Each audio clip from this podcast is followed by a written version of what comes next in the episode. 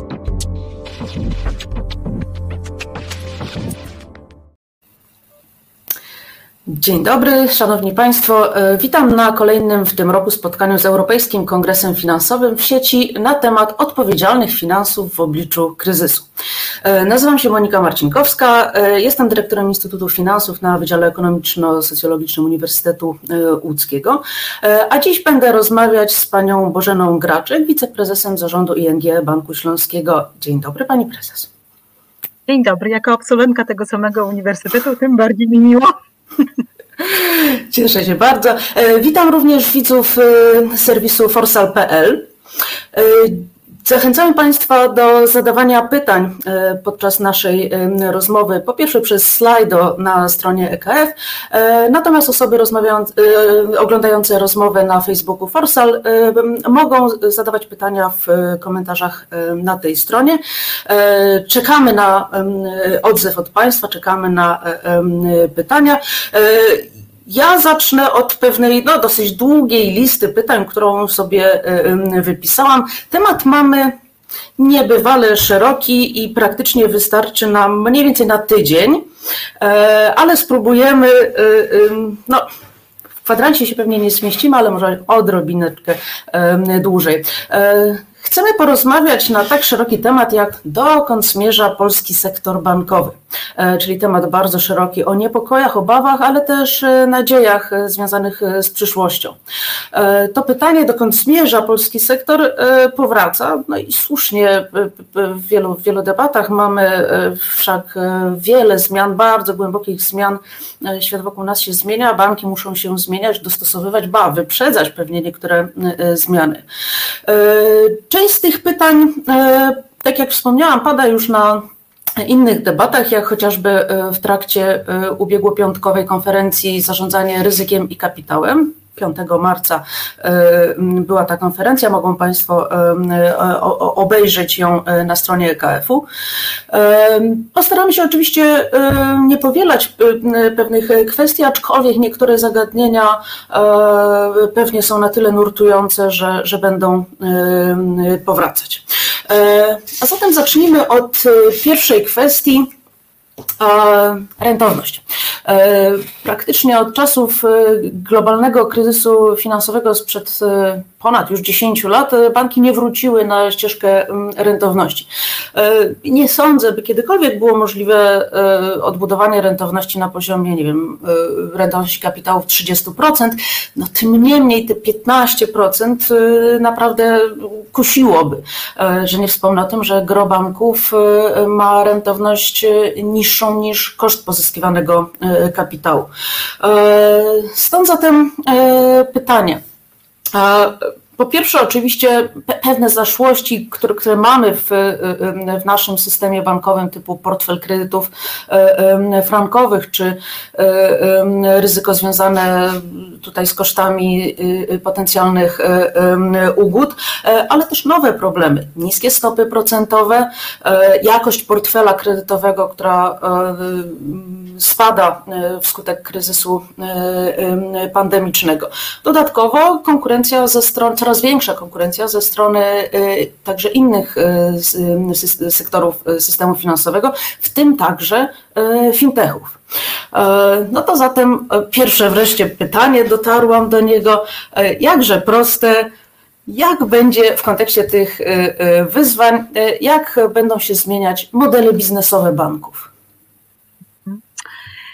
Rzeczywiście, Moniko, temat na temat tego, co czeka sektor bankowy i dokąd sektor bankowy dąży, jest pewnie tematem, który można tygodniami e, dyskutować. My w banku lubimy patrzeć na analizę trendów i e, jest dobrze wtedy, gdy te trendy mają swoją pewną logikę e, i spójność, podczas gdy 2020 rok jest takim rokiem, w którym wszystkie nasze analizy trendowe kompletnie się pozmieniały. E, ja też bardzo e, lubię patrzeć na e, zdarzenia ekonomiczne i finansowe przez pryzmat tego, co dzieje się w rachunku wyników. I szczerze mówiąc, jak popatrzyłam sobie po wynikach za czwarty kwartał, jak wygląda sytuacja poszczególnych pozycji w rachunku wyników sektora bankowego, no to muszę powiedzieć, że w żadnej z tych pozycji nie mamy żadnego sensownego trendu w stosunku do ostatnich pięciu czy nawet dziesięciu lat. I myślę, że to jest ogromne wyzwanie, bo szczerze mówiąc, no za wyjątkiem jednej pozycji, jaką e, są przychody z prowizji, to żadna z tych innych pozycji rachunku wyników sektora bankowego nie układa się tak, jakby sobie zarządy banków e, życzyły.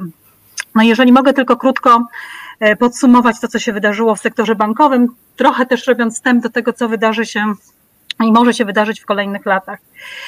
Więc tak, no to co widzimy, to wynik odsetkowy sektora spadł o 5% rok do roku. To myślę, że to jest bardzo, bardzo dużo jak na potrzebę E, tej, tej pozycji. E, I teraz ten wynik odsetkowy spadł, mimo że dynamicznie rosły aktywa banków w takim okresie jak 20 rok.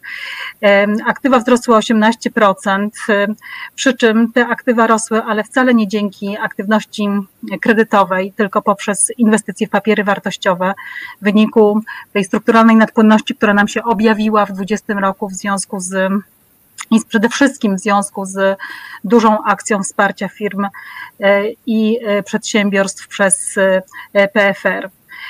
No dawno nie mieliśmy takiej sytuacji, w której udział kredytów w aktywach spadł do 53%. No jest to bardzo niski poziom, jeden z niższych w ostatnich, w ostatnich latach. E, teraz e, to, co wydarzyło się przez pryzmat spadku stóp procentowych i zmianie struktury aktywów, no to przede wszystkim to widać w naszej marży odsetkowej, e, marży odsetkowej, która spadła w sektorze bankowym o 41 punktów bazowych do poziomu 2,32.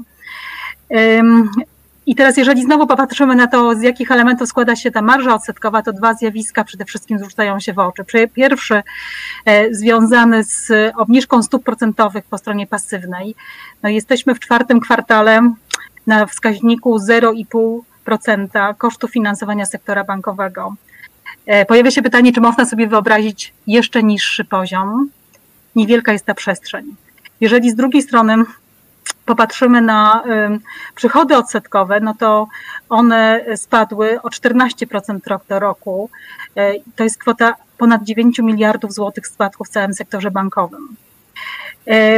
Więc y, z tej perspektywy, jeżeli patrzymy na to, co może się dziać z tradycyjnym źródłem przychodów banku, czyli z marżą odsetkową, e, jeszcze jeśli weźmiemy pod uwagę to, że e, nie da się w najbliższym czasie utrzymać e, marży odsetkowej od papierów wartościowych w związku z ich rolowaniem naturalnym, które odbywa się w sektorze bankowym kwartał po kwartale, no to w zasadzie w pozycji marża odsetkowa niewiele można uczynić. Jedynym potencjałem wzrostu rzeczywiście może, mogą być wzrosty portfeli kredytowych oraz w efekcie wzrosty marży, marży odsetkowej na nowej produkcji kredytowej.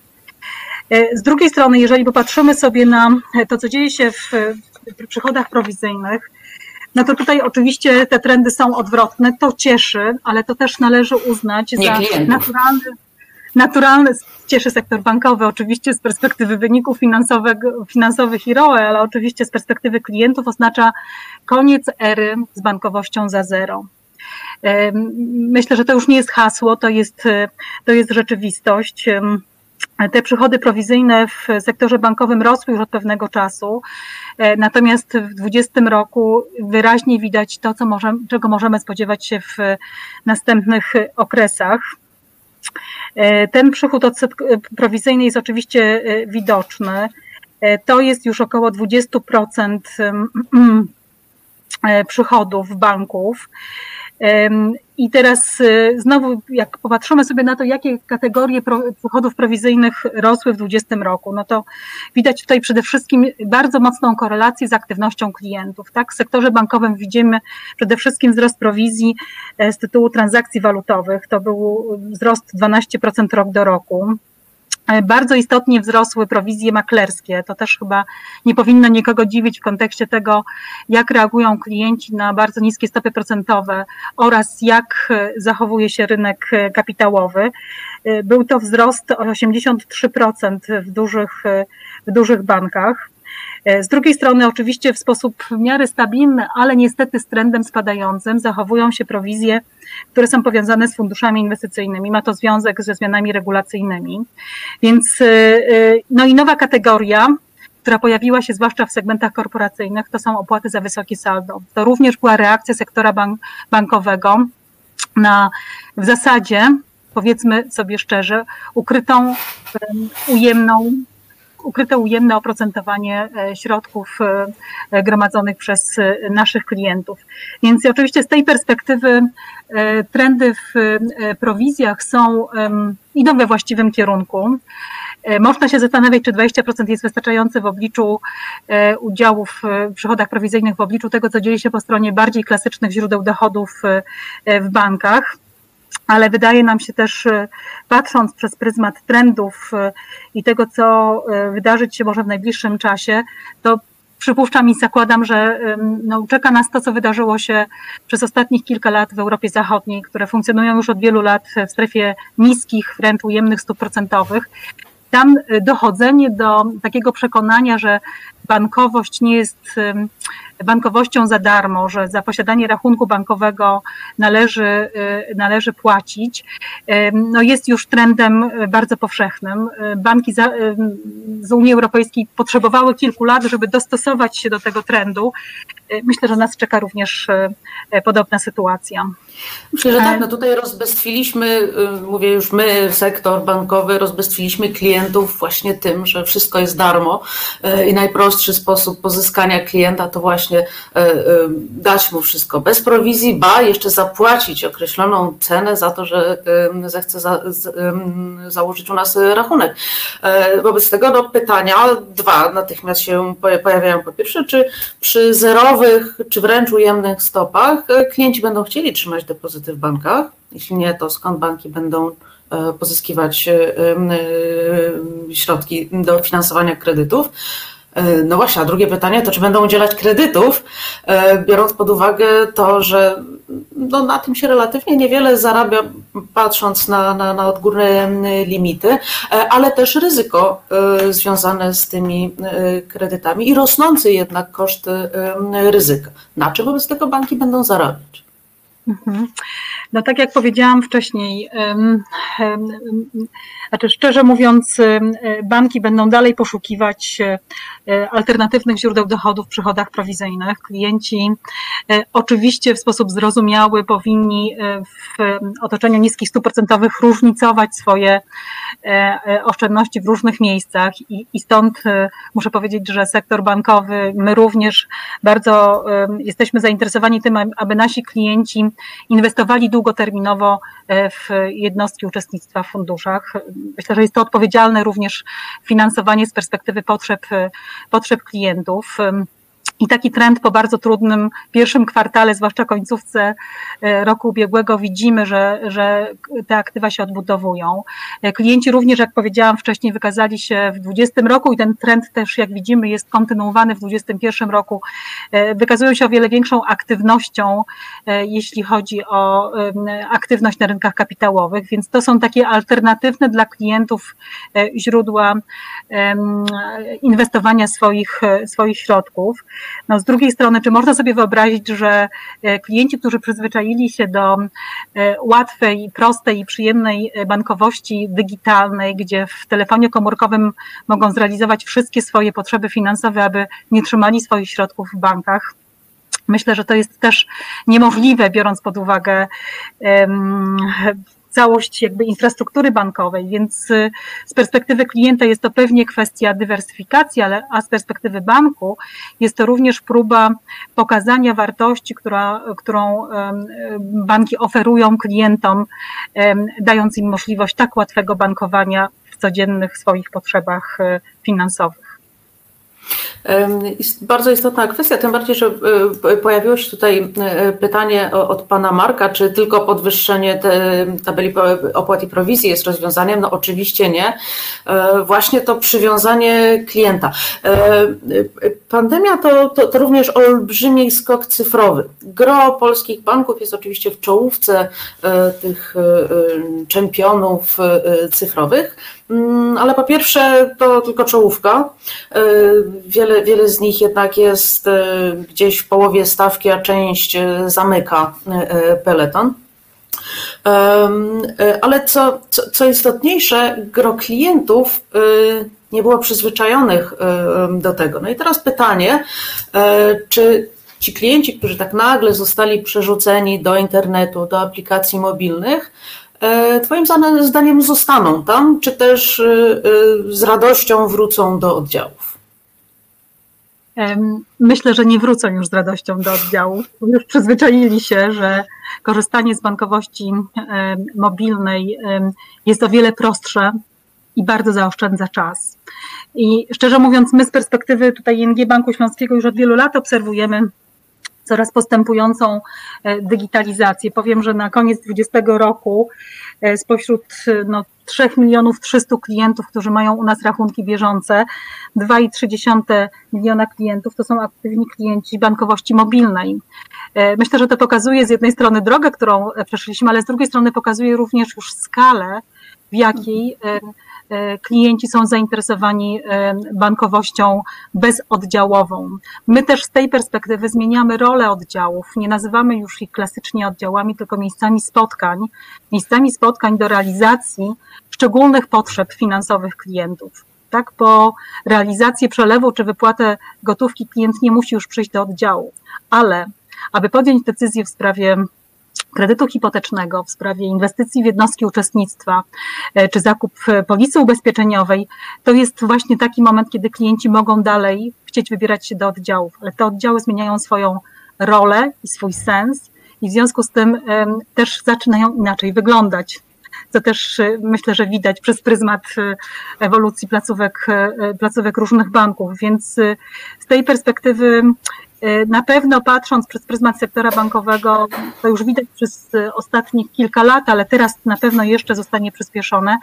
Ilość placówek w sektorze bankowym zmniejsza się i dalej się będzie zmniejszać, e, a jednocześnie tak zwany trafik w oddziałach też będzie miał zupełnie inny charakter, bo te klasyczne transakcje bankowe klienci będą wykonywać dalej z domu. Jest to po prostu wygodniejsze, a z perspektywy banku, nie ukrywam, tańsze, bo ta skalowalność e, biznesu, biorąc pod uwagę e, zarówno koszty, które banki muszą ponosić w celu świadczenia usług dla e, klientów, jak również w związku z tym skala przychodów znacznie mniejszych jednostkowo, ale dla znacznie większych wolumenów może tworzyć inny rachunek ekonomiczny.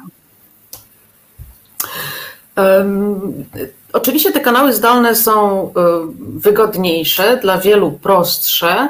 E, myślę, że gro z tych klientów, nowy, nowych cyfrowych klientów e, jest rzeczywiście zadowolonych i tutaj zostanie. Natomiast moje pytanie jest o ich kompetencje cyfrowe.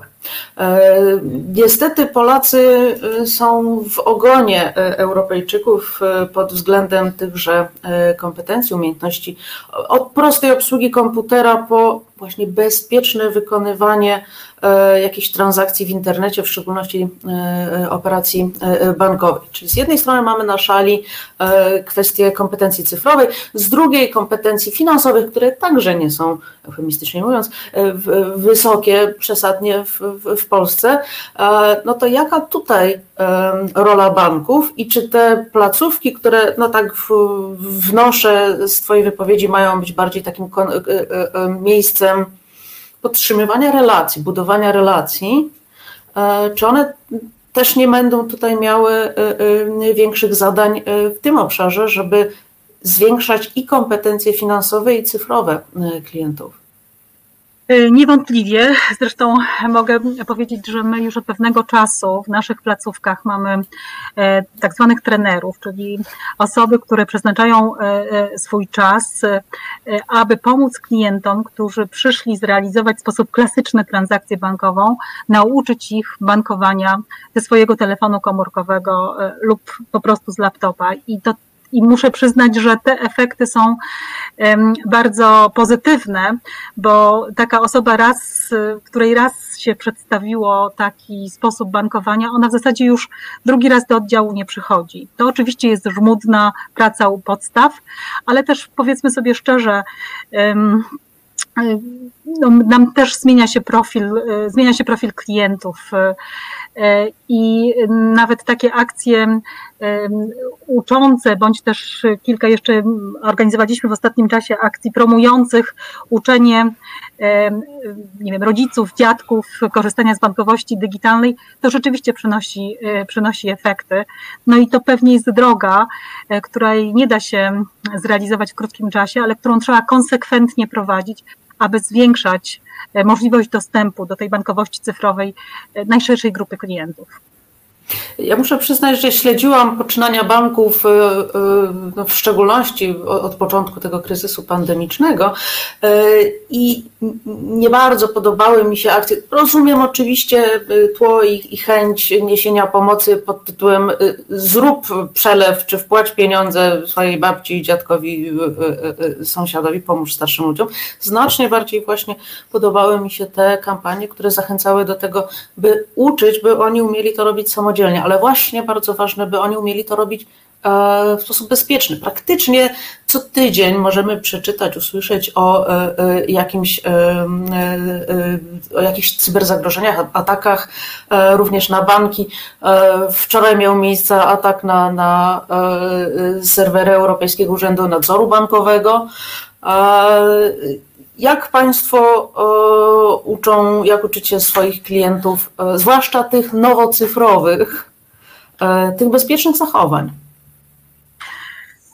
Znaczy, tak naprawdę to oczywiście z jednej strony to jest kwestia budowania infrastruktury banku, która powinna zapewnić maksymalne bezpieczeństwo. No i oczywiście tutaj wracając przez pryzmat również kosztów i, i jakby rachunków, wyników, to te działania w sektorze bankowym, nie tylko w Polsce, ale w ogóle na świecie są to e, niezwykle e, kosztowne e, inwestycje, które, które no są tak naprawdę inwestycjami po to, aby bank mógł bezpiecznie funkcjonować, ale też aby klienci mogli bezpiecznie prowadzić swoje transakcje w sieci.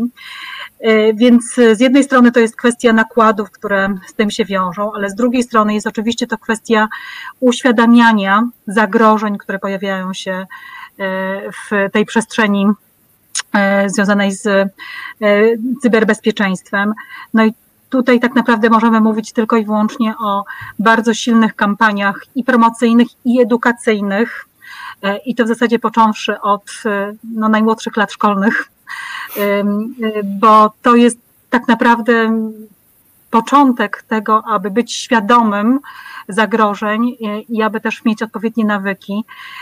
Więc powiem tak, no, nie ma bardzo dobrego, krótkiego rozwiązania. To jest proces, który będzie, który trwał i będzie długo trwał, natomiast jest on elementem odpowiedzialności sektora bankowego, e, no i zgodności regulacyjnej również. E, jest mi bardzo przykro, ponieważ ciągle się z Tobą zgadzam. Co to za fascynująca rozmowa.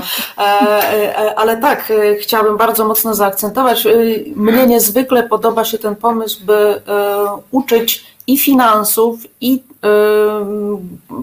obsługi, bezpiecznej obsługi komputera, internetu, aplikacji, właśnie dzieciaki. E, raz, żeby e, e, oni już chłonęli tę wiedzę i one chłonęły tę wiedzę i umiały już samodzielnie korzystać w tej postaci, w jakiej mogą, oczywiście z, z kwestii finansów, ale także właśnie, by e, te dzieci uczyły swoich rodziców, dziadków i tak dalej, i tak dalej. Myślę, że to jest e, istotna ścieżka.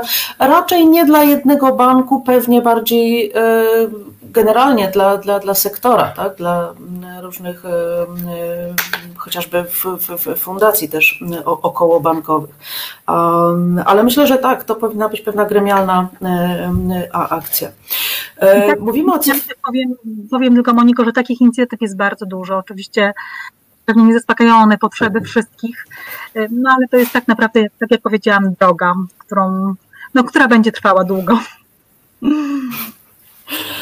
E, oby bez dużych zakrętów. E, zdalne i bezpieczeństwo, no dobrze, to klienci, a co z pracownikami? E, co i róż pytanie, czy ta praca zdalna to już nam tak zostanie, czy jednak pracownicy wrócą do biur, czy jednak to będzie pewna hybryda. Jak będzie wyglądała praca przyszłości w banku? Ja powiem tak, jeszcze zanim nastała pandemia, to my w banku prowadziliśmy już, e, powiedziałabym, na skalę obecnych doświadczeń małe eksperymenty, e, gdzie pozwalaliśmy pracownikom jeden dzień w miesiącu, dwa dni w miesiącu pracować z domu. Muszę powiedzieć, że e, ten proces oczywiście miał swoje pozytywne skutki, ale bardzo bardzo powolne. Tak? Ludzie bardzo z dużym takim trudem przestawiali się na inny model pracy, aż zdarzył się 12 marca 2020 e, roku i właściwie wszyscy w ciągu 24 godzin przenieśliśmy się do pracy pracy z domu. Po pierwsze było to możliwe technologicznie, po drugie um, udało się wszystkie procesy poprzestawiać. No i muszę powiedzieć, że tak po 12 miesiącach funkcjonowania w taki sposób, Myślę, że ludzie się przyzwyczaili do takiego sposobu pracy, pracownicy banku e, również. E, oczywiście to nie jest tak, że to są tylko, że są tylko dobre strony e, pracy, pracy z domu. Przede wszystkim myślę, że nam wszystkim brakuje kontaktów i budowania takiej zespołowości i poczucia bycia częścią większej społeczności, większego teamu. Więc ten przyszły model pracy nie wróci już w 100% do biura ale nie będzie to też model pracy, który będzie w 100% oparty na pracy zdalnej. Wydaje się, że tą, tą drogą pośrodku jest model pracy hybrydowej. Muszę przyznać, że my w banku prowadzimy takie, e, takie analizy i, i, i przygotowujemy model, który oczywiście będzie E, zróżnicowanym modelem, w zależności od tego, jaką e, kto e, odgrywa funkcję, bo oczywiście są takie miejsca w banku, gdzie ta praca zdalna może być w większym zakresie stosowana, ale są też takie miejsca, które wymagają przede wszystkim kontaktów z klientami, gdzie ta praca zdalna będzie w minimalnym zakresie realizowana. Więc odpowiedź najprostsza, model hybrydowy jest pewnie najwłaściwszym modelem, którego możemy spodziewać się w bardzo powszechnym użyciu. Y, pojawiło się tutaj pytanie, które y, nawiązuje do tych y, wątków cyfrowych, mianowicie jakie regulacje obecnie najbardziej przeszkadzają Państwu w przyspieszeniu procesu digitalizacji w Polsce? Czyli czy regulacje nam przeszkadzają, czy są może jakieś regulacje czy działania nadzorcy, które wspierają to znaczy tak, no myślę, że to nie jest takie bardzo jednoznaczne, jednoznaczna odpowiedź, bo e, jakbyśmy mieli sobie odpowiedzieć na pytanie, czy jest, są jakieś regulacje, które przeszkadzają, uniemożliwiają wprowadzenie modelu e, digitalnego, no to powiem, nie ma takich przeszkód. E, jeżeli pada pytanie, czy są jakieś przeszkody, które pozwalają na kontynuację jeszcze większym zakresie, no to, to pewnie takich przeszkód jest trochę. E, myślę, że z perspektywy w ogóle budowania infrastruktury, e, która też ma swoje przełożenie na digitalny model bankowości, to jest e, kwestia chmury i możliwości wykorzystywania chmury przez sektor bankowy. Jest to temat który, w którym nie ma jeszcze ostatecznych przesądzeń. Myślę, że i tak wiele się już zdarzyło, natomiast e, ta dyskusja ciągle jeszcze, e, ciągle jeszcze trwa. E, na pewno wszystkie elementy związane z bezpieczeństwem i cyberbezpieczeństwem, ale one powiem tak, one są potrzebne. Czy są wystarczające? Pewnie tak. Czy są nadmiarowe? W niektórych miejscach pewnie, pewnie też. Więc to jest Tutaj nie ma jednoznacznej odpowiedzi, natomiast droga do e, digitalności no, rozpoczęła się wiele lat temu i będzie trwała. Tak, myślę, że nie jesteśmy, nawet patrząc przez pryzmat wzrostu ilości przelewów czy sposobu udzielania kredytów przez, przez banki, które coraz bardziej się digitalizują, e, no to nie jesteśmy jeszcze na końcu tej drogi. Przed nami jeszcze sporo pracy do wykonania i to też może się przełożyć na e, sposób, e, w jaki będziemy, będą banki interpretowały regulacje, zwłaszcza w zakresie procesu udzielania kredytu, bo tutaj też jest jeszcze kilka elementów, dla których ta dyskusja z nadzorem musi trwać. Tutaj pan Michał e, wstrzelił się z pytaniem. Odrobinę już mówiłyśmy o, o, o, tej pracy zdalnej i o tym, czy i w jakim stopniu pracownicy wrócą do biur.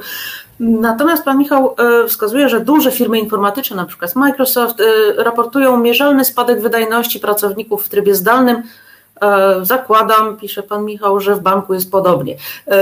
No tutaj tak ad vocem muszę za, wskazać, że jest wiele badań na ten temat i rzeczywiście niektóre pokazują duże spadki wydajności, ale są też takie, które pokazują jej wzrosty.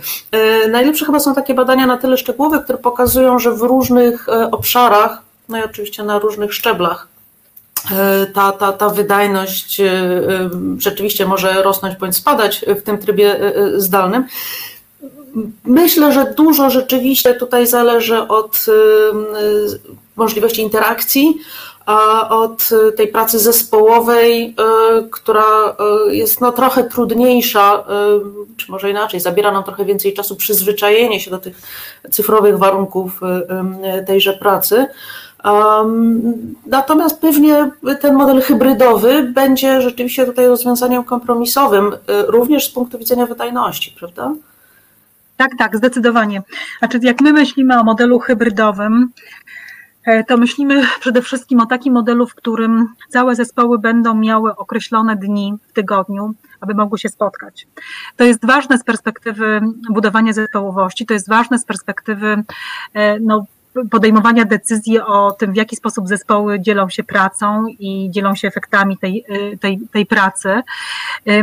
Więc y, tutaj przede wszystkim w tym kontekście chcemy podtrzymać zespołowość oraz możliwość bezpośrednich kontaktów, które no, z definicji y, no, są bardziej efektywne. Tak, teraz, aby sprawdzić jakąś rzecz, trzeba wykonać kilka telefonów, tak?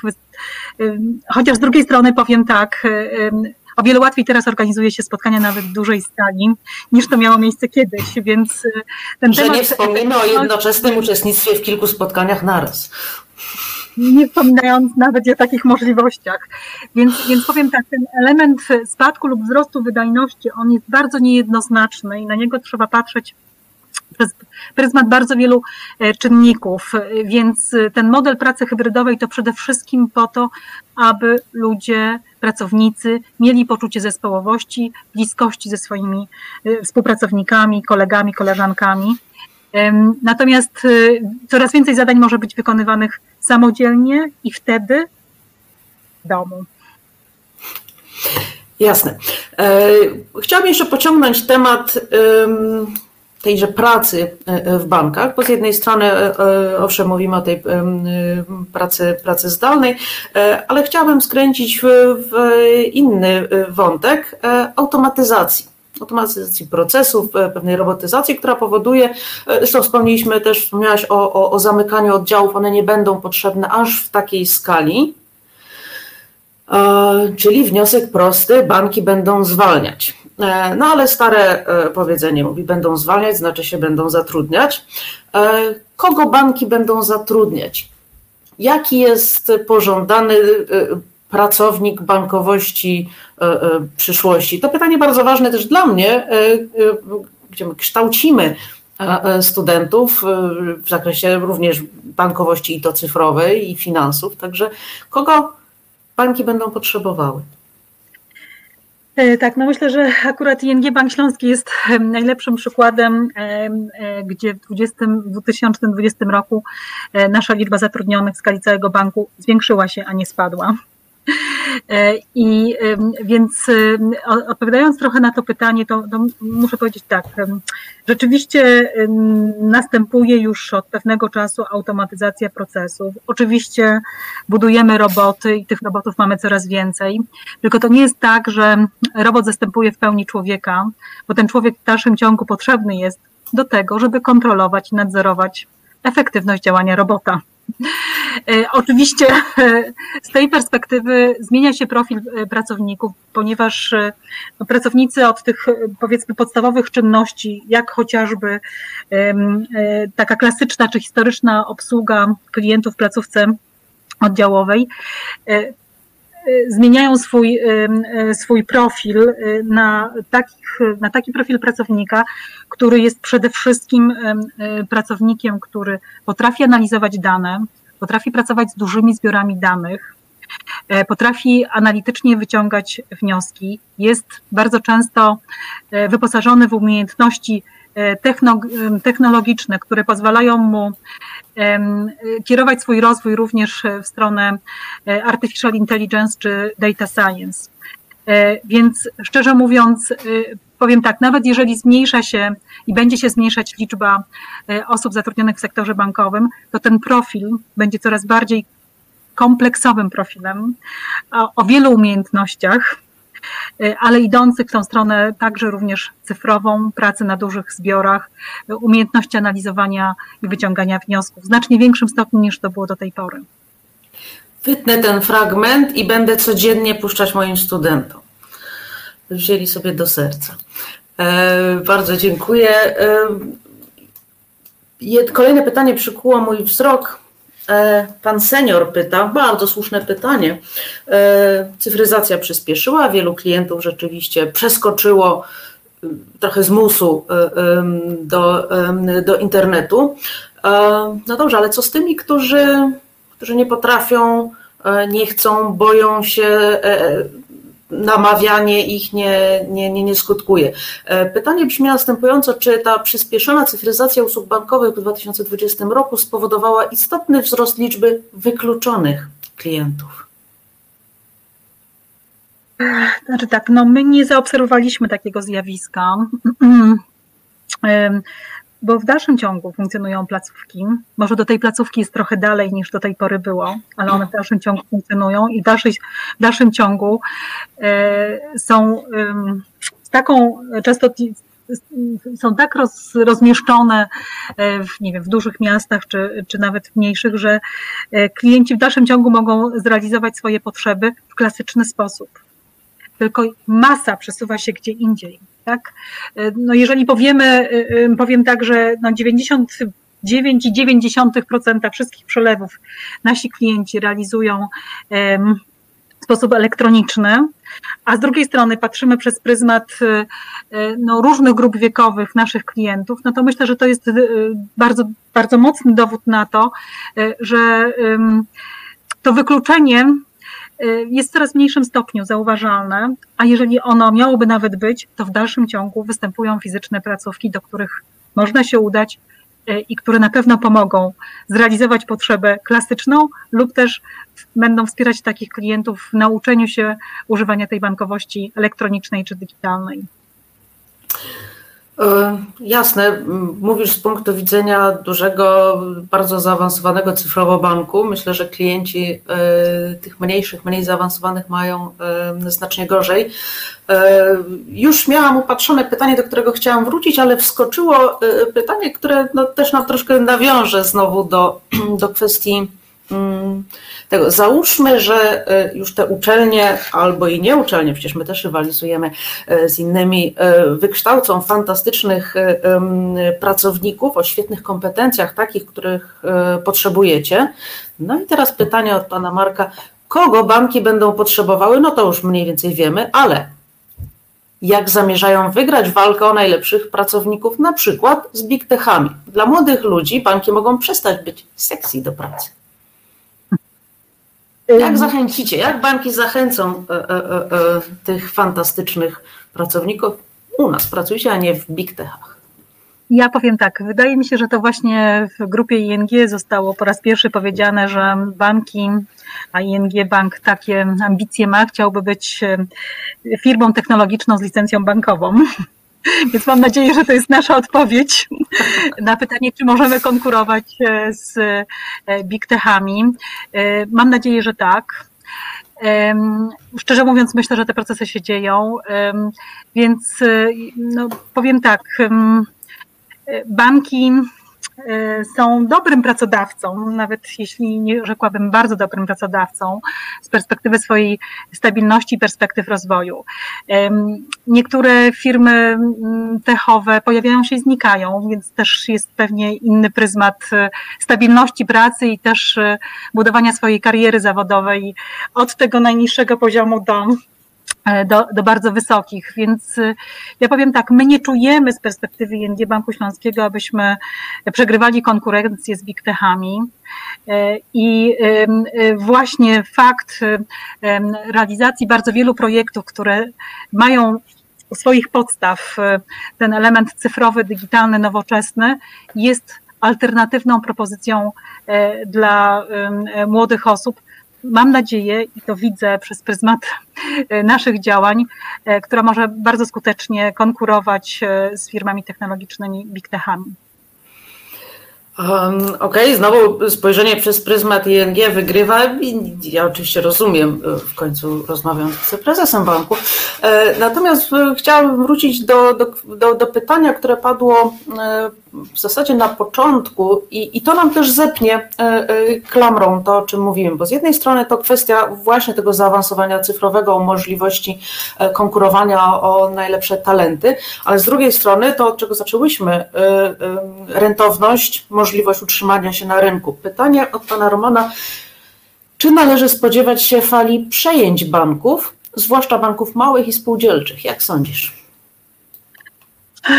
Powiem tak, wystarczająco długo obserwuję sektor bankowy w Polsce, e, żeby nie powiedzieć, że reakcją na kryzys e, jest zmiana landscape'u sektora bankowego w Polsce. Tak było po kryzysie 2008 roku. Bardzo wiele, tuż zaraz właściwie w 2009 roku rozpoczęły się pierwsze, e, pierwsze procesy zmian właścicielskich. No, wydaje się, że to będzie też po tej sytuacji pandemii, którą teraz mamy wokół siebie, też normalne zachowanie rynku, ponieważ e, tak jak Moniko nawet na początku powiedziałaś, e, no, ROE na poziomie 30% e, zniknęło i nie powróci. ROE na poziomie 10% w 2020 roku było już nieosiągalne, nawet dla tak efektywnych banków jak nasz bank. Więc skala rentowności i też możliwości e, realizowania zwrotów, e, które będą na poziomie kosztu kapitału, e, bez efektu skali stanowi duże ograniczenie rozwoju mniejszych banków. Więc szczerze mówiąc, czy będziemy mieć taki sam skład banków z pierwszej dziesiątki za trzy lata? Odpowiedź już mi na pewno nie bo te banki charakteryzują się różną skalą działalności. W związku z tym, a ta skala wpływać będzie w przyszłości jeszcze w większym stopniu niż do tej pory na e, możliwość generowania zwrotów, również kosztu income na takim poziomie, który E, zapewni możliwość e, no, funkcjonowania e, z zwrotami kapitałów, które, które pozwolą na normalne funkcjonowanie. Więc jakby z tej perspektywy można spodziewać się dalszej konsolidacji sektora bankowego. Oczywiście powiem tak, no ta sytuacja, którą teraz mamy przy tych bardzo niskich poziomach E, zwrotów, które były obserwowane w 2020 roku, zwłaszcza jeszcze w sytuacji tak dużego problemu, jaki mamy z kredytami frankowymi, e, w najbliższym czasie będzie pewnie stanowić barierę e, przed takimi transakcjami. Myślę, że należy spodziewać się znacznie większych zmian w tym zakresie dopiero wtedy, jak zostanie wyjaśniony temat franków i e, temat tej niepewności frankowej w wycenach banku przestanie być czynnikiem blokującym możliwość sensownej i racjonalnej wyceny e, banku, aczkolwiek powiem też przekornie, że z perspektywy właścicieli, którzy nawet chcieliby e, dokonać takiej transakcji, czyli przestać funkcjonować na rynku polskim, czy też ograniczyć swoją skalę działalności, to te niskie wskaźniki ROE są również barierą w podejmowaniu decyzji o takich transakcjach, e, ponieważ e, no, w zasadzie mogą powodować również rozpoznanie strat, e, a takich strat pewnie nikt w tej chwili jeszcze bardziej nie potrzebuje, więc myślę, że czeka nas chwila niepewności, ale to, że nastąpi konsolidacja sektora bankowego, myślę, że jest, jest prawdopodobne, bardzo prawdopodobne, jeśli wręcz niepewne. Okej, okay, chciałabym przejść teraz do e, kolejnego mojego konika, kwestii zrównoważonych e, finansów, sustainable finance, wszak e, mówimy o kwadransie odpowiedzialne finanse w obliczu kryzysu. No właśnie, kryzys pandemiczny zwiększył świadomość tego, że zdarzają się nie tylko czarne, ale i zielone łabędzie, jak to zostało sformułowane w raporcie Banku Francji, jeśli dobrze pamiętam. No i właśnie, oprócz tego, że zwiększa się świadomość ludzi, postawy niektórych i działania niektórych banków też w tę stronę idą, ale też mamy regulacje unijne, które starają się zachęcać przedsiębiorstwa, banki, całej gospodarki do tego, by być e, bardziej sustainable. Ja jestem e, członkiem e, Banking Stakeholder Group przy Europejskim Urzędzie Nadzoru Bankowego i, i tam mamy kilka grup roboczych. Ja szefuję tej odpowiedzialnej, hmm, za odpowiedzialne finanse, za sustainable finance. Muszę powiedzieć, że to jest największa grupa. Ponad połowa członków całego BSG to, to właśnie to y, członkowie tejże grupy. I to też chyba mocno podkreśla, że te zagadnienia są ważne. Ja tylko chcę podkreślić, że w dyskusjach, jakie, jakie toczymy, wcale nie ma takiego hura optymizmu, to teraz będziemy odpowiedzialni, będzie cudownie. Właśnie gro bankowców obawia się, że te nowe regulacje bardzo, bardzo utrudnią E, pracy. Chodzi między innymi o chociażby o, o, o uwzględnienie tych czynników ESG e w ocenie ryzyka. I to nie tylko chodzi o czynniki ESG dotyczące samego banku, ale jego klientów. E, jakie banki mają tutaj możliwości wpływania na klientów i czy jest tutaj ryzyko tego, że biznes bankowy będzie ograniczony wskutek tego, że wielu klientów y, nie, nie, nie przeskoczy tej poprzeczki e, e, wymogów ESG. Hmm, to jest oczywiście, jeśli mówimy o przyszłych zmianach i przyszłych wyzwaniach, to e, oczywiście temat ESG jest tym wokół, jest tematem, o którym się bardzo dużo mówi, przede wszystkim mówi. Trochę za mało jeszcze działa powiem tak. I szczerze mówiąc, wydaje mi się, że jakby z tego mówienia o potrzebie zachowań e, zgodnych z ESG no, powinno dotyczyć e, wszystkich, całej infrastruktury, nie tylko wybranych.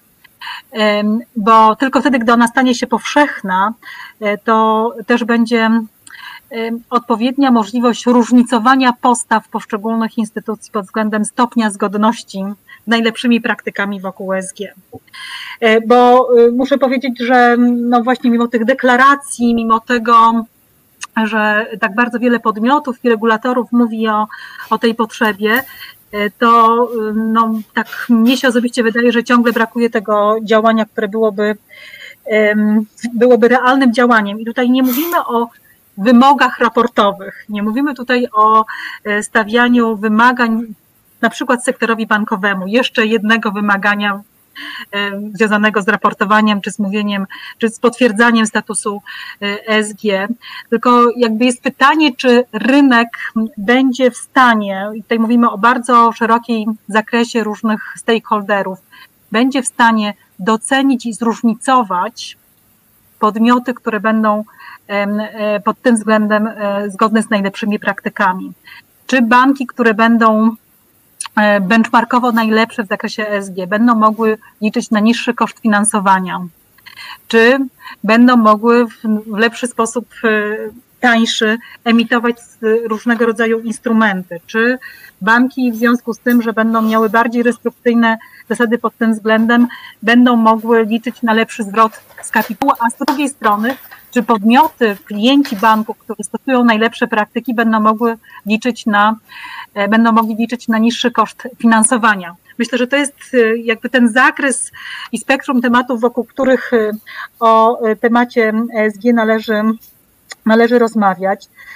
No, muszę powiedzieć, że no my, kiedy w 2017 roku ogłaszaliśmy naszą deklarację ekologiczną, no, w której no, chciałam przypomnieć, że powiedzieliśmy, że do 2025 roku my jako bank zakończymy współpracę z podmiotami, które nie spełniają kryterium polityki środowiskowej, zwłaszcza w, w temacie spalania węgla i również zadeklarowaliśmy, że po 2025 roku nie będziemy finansować klientów, e, których działalność jest zależna od węgla energetycznego w stopniu wyższym niż 5%. Myślę, że to są bardzo takie bardzo silne statementy, które także wyznaczają nasz punkt widzenia na ten temat. My chcemy być bankiem odpowiedzialnym e, pod, pod tym względem.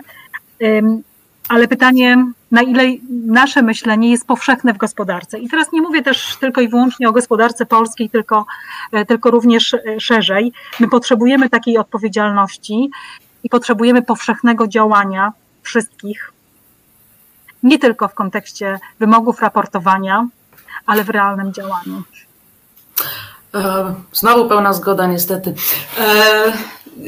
E, Pozwolę sobie odrobinkę odpowiedzieć na pytanie, które zadał nam pan Roman przed, przed chwilą, y, chociaż de facto na to pytanie odpowiedziałaś, y, y, prawdopodobnie jeszcze go nie, nie, nie, nie, nie widząc. Co może skłonić banki do wprowadzania w życie standardów ESG? E, e banki jakiś czas temu podpisały zasady odpowiedzialnej bankowości ONZ, ale nie powstały instrumenty kontroli realizacji tych zasad. Myślę, że odpowiedź właśnie, właśnie padła, bo to, to to, to, my, szeroko pojmowany rynek, jesteśmy tymi, którzy e, e, mogą banki dyscyplinować, za coś nagradzać, za coś karać. E, kilka lat temu moja magistrantka robiła bardzo ciekawe badania na temat właśnie odpowiedzialnych banków, badania ankietowe, między innymi na dosyć dużej próbie zapytała klientów, czy chcecie, żeby wasze banki kierowały się zasadami E, odpowiedzialności, e, odpowiedzialnych e, finansów ESG? Tak, oczywiście. Czy jesteście skłonni zapłacić nieco wyższe prowizje na przykład, czy odsetki, by, by, by wesprzeć te cele? Oczywiście, że nie. Czyli co? Ma to iść na koszt, jak rozumiem, właścicieli, szeroko pojmowanych inwestorów, być może też pracowników, bo to pewnie ich e, premie na to mają iść. No dobrze, ale inwestorzy też mówią, halo, halo, my chcemy zarobić. E, myślę, że to jest inny profil inwestora, który inwestuje w spółki ESG, bo to jest raczej nie kwestia mierzenia tego, czy to jest opłacalne, czy ja więcej zarobię na tej spółce, tylko po prostu zgadzam się z tym, że tak należy postępować. I to samo po, po, po stronie klientów. Dostaję sygnały, że nasz kwadrans już trwa trzy kwadranse, e, a zatem będziemy zmierzać e, e, już do końca naszej rozmowy. Słuszna uwaga od pana Tomka, e, że agenda ESG, raportowanie niefinansowe, oceny ryzyka, e, e, o, tym, o tych tematach mówi się wiele w bankach komercyjnych, a w spółdzielczych bardzo nic albo, albo niewiele, a, a to wszak one mają być najbliżej swych społeczności, więc wydawałoby się, że te kwestie ESG powinny tu być e, tym mocniej e, akcentowane. Spotkałam się też z taką opinią, że najpierw trzeba zarobić, żeby móc później dopiero być odpowiedzialnym. Nie podoba mi się to podejście, ale no, przyjmuję do wiadomości. Zegarek też mi tupie, że mam się ruszyć, a zatem Bożeno bardzo serdecznie e, e, dziękuję e, za rozmowę. Dziękuję Państwu, którzy byli z nami, zadawali pytania i pewnie jeszcze będą tacy, którzy obejrzą tę rozmowę później. Nasze spotkanie będzie dostępne na stronie Europejskiego Kongresu Finansowego oraz na stronie facebook forsal.pl, jak również na YouTube, na kanale EKF-u. E, jeszcze raz bardzo serdecznie dziękuję Tobie, Bożeno, dziękuję Państwu. E, do zobaczenia, do usłyszenia, e, no i życzę dużo, dużo zdrowia i bezpieczeństwa. Niko, bardzo dziękuję. Dziękuję też wszystkim Państwu za bycie z nami podczas tej naszej miłej rozmowy. Dziękuję. Do widzenia. Dziękujemy, do widzenia.